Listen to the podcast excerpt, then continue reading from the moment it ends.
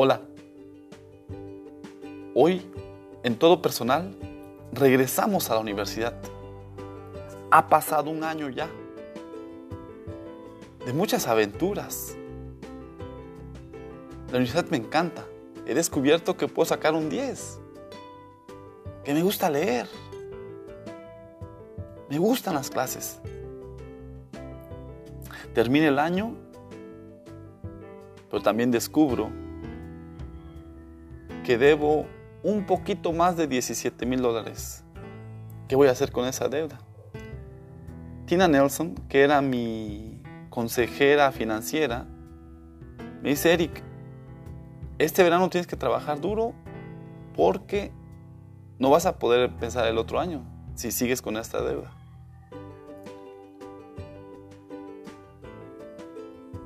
Ese verano como tal o término de clases había pasado un huracán. Y recuerdo pensar, no hay problema, yo sé poner techos, me voy a poner a, a poner techos. Sin embargo, cuando estaba por hacer eso, por decirlo así, o terminando clases y decidiendo qué voy a hacer, me llega una invitación de West Virginia para ir a predicar y ser consejero con jóvenes y niños. Le pido a Dios y le digo, ¿qué hago? Necesito el dinero. Y si necesito el dinero, aquí está la forma. Voy a trabajar y punto. Pedí consejos. Y uno en particular me acuerdo que fui, le hice la pregunta, ¿qué debería de hacer? Si ir al summer camp y ayudar a jóvenes y niños, ponerme a trabajar y sacar dinero, porque era lo normal. Y me dijo él, saca el dinero, saca, aprovecha. Esto es, olvídate eso de ayudar a alguien más. Y su respuesta, la forma en que la dijo, aunque una persona que eh, de la iglesia me dio, no me gustó. Porque era mentira que yo necesitaba el dinero en cierto modo. Yo necesitaba confiar en Dios. El punto es que decidí irme al, summer camp, al campo de verano. Y estuve allí. Y anduve predicando en iglesias. Y les contaba mi situación. Porque llegué como 15, 20 días antes Recuerdo perfectamente que yo me iba todos los días, todas las mañanas, alrededor de las siete y media de la mañana, por ahí. Me iba a un arroyo que estaba cerca, porque vivía cerca de una montaña. West Virginia son muchas montañas. Y me iba cada mañana a hablar con Dios. Agarraba la Biblia, platicaba con Él, escribía. Dentro de todas esas mañanas, hubo una en particular que le pregunté a él. Dije, Señor, mira, necesito saber una sola cosa. Una. ¿Vas a pagar por la universidad? Necesito saber. Y su respuesta fue la siguiente te voy a dar eso y más. yo me acuerdo que me levanté, salté, lloré. Y esa tarde me tocaba predicar en la iglesia y les dije a los hermanos, ¿saben qué? Este, yo sé que les he contado que, que pues la escuela tengo una deuda, pero quiero que sepan que no se preocupen. Hoy Dios me dijo de que lo iba a pagar, que me iba a pagar eso y más. Terminé esos días ahí, me fui a trabajar al campo de verano. fue una bendición porque me, habían ah, pedido que fuera solamente consejero, pero la última semana me pidieron que predicara para los niños. Regresé contentísimo a la escuela, pero solo me dieron 700 dólares, creo. Estaban por iniciar las clases y fui a ver a mi consejera financiera. Y me dice, Tina, ¿cómo te fue? Oh, muy bien, Tina, ta, ta, ta, le conté acerca del verano. me dice, ¿cuánto traes? Digo, traigo como 5.50 por ahí. No me acuerdo en realidad si traías 550, 700 dólares, no me acuerdo. Pero poco. Me dice, Tina, pero Eric, no vas a poder ingresar. Le digo, Tina, no te preocupes. No te preocupes porque Dios me dijo que me va a dar todo. Dice, ¿cómo? ¿Cómo que no me preocupo? O sea, va a venir un cheque. Va a venir, ¿qué, qué, qué va a hacer? No, le digo, en una oración, Dios me dijo que, que iba a cubrir por eso y más. Recuerdo la mirada, el gesto de Tina porque fue una mirada de esas donde el niño se amarra una toalla al cuello y le dice a la mami, mira mami, mira, estoy volando. Y la mami le dice, ah, sí, hijo, sí, sí, estás volando. Así me miro, Tina. Que te va a dar eso y más. Sí, Dios me dijo. Y me dice, su respuesta fue, mira, Eric, aquí necesitamos no solamente fe, se necesita también dinero. Y era una realidad.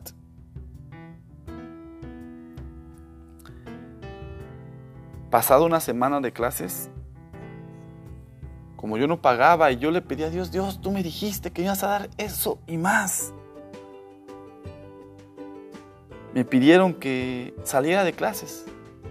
Ya no podía estar en clases. Le pedí a Tina, mira, aunque sea como oyente, dame chance de estar como oyente. Y me dice, no, no puedes estar como nada.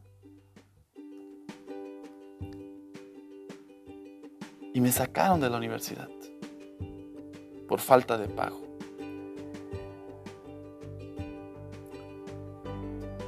¿Qué haces cuando Dios no responde tu oración o no la responde a tu tiempo o no lo responde a tu manera? Yo me enojé. Yo le reclamé. Le reclamé fuerte porque para mí me hizo ver como un tonto. Yo le dije, mira, en West Virginia yo les dije que te ibas a pagar. Lo prediqué. Yo escuché tu voz y tú me lo dijiste. Tina me vio como un bobo.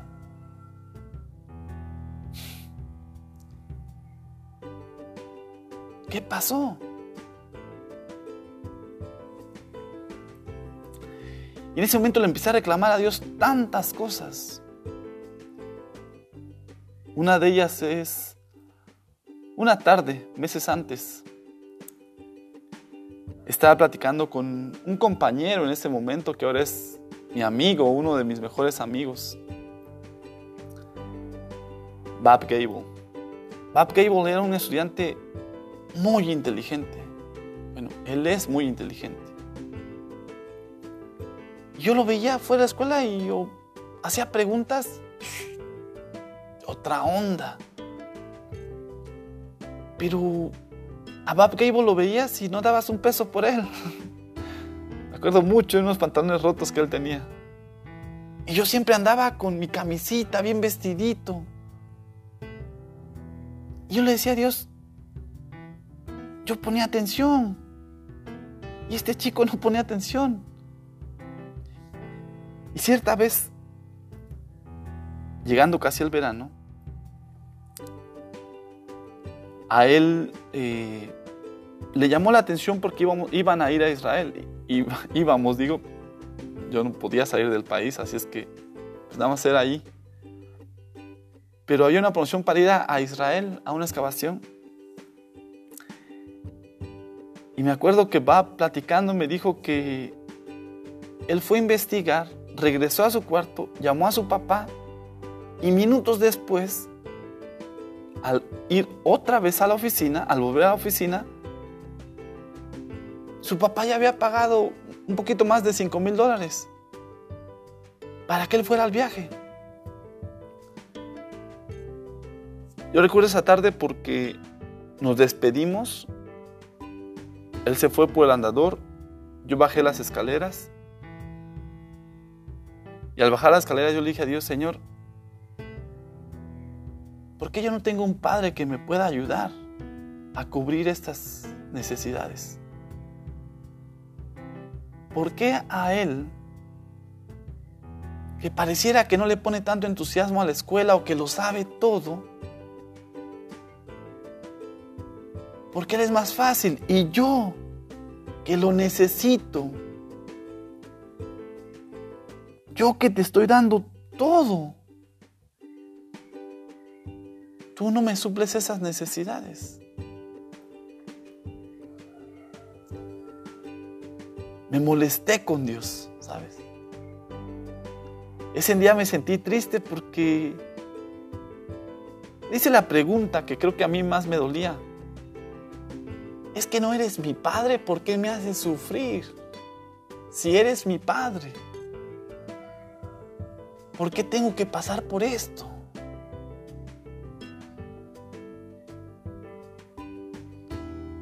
Ahora pues regresando al momento en el cual no podía pagar por los estudios, estaba la deuda.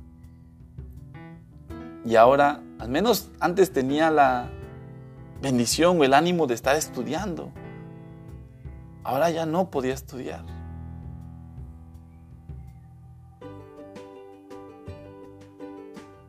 Y le reproché a Dios. Porque Él me había prometido.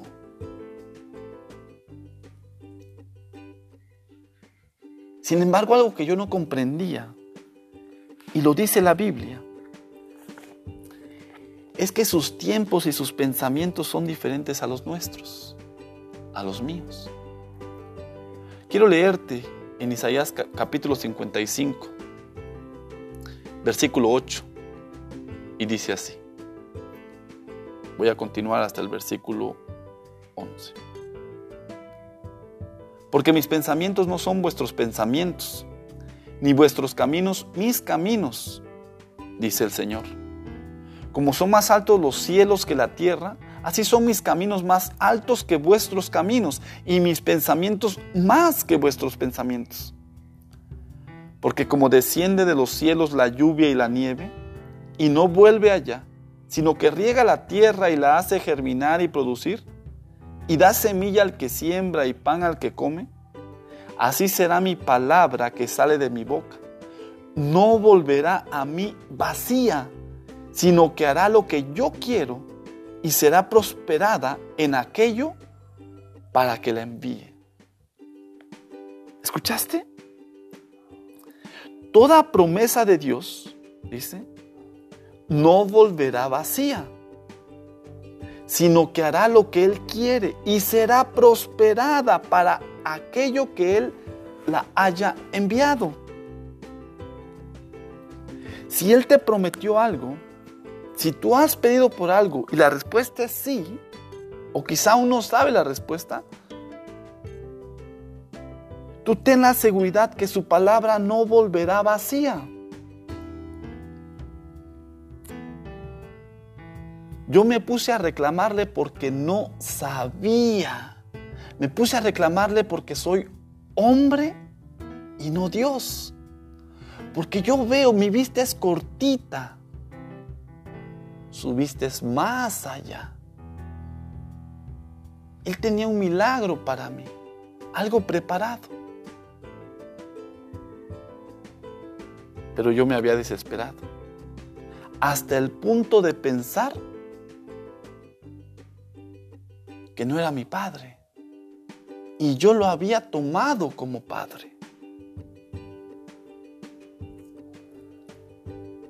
En el próximo episodio te contaré cómo fue el milagro de Dios y cómo proveyó no solamente los 17 mil dólares. Él dijo, tú pides 17 mil. No. Yo te voy a dar para toda la carrera No 10, no 20, no 30, no, 75 mil dólares. Y más.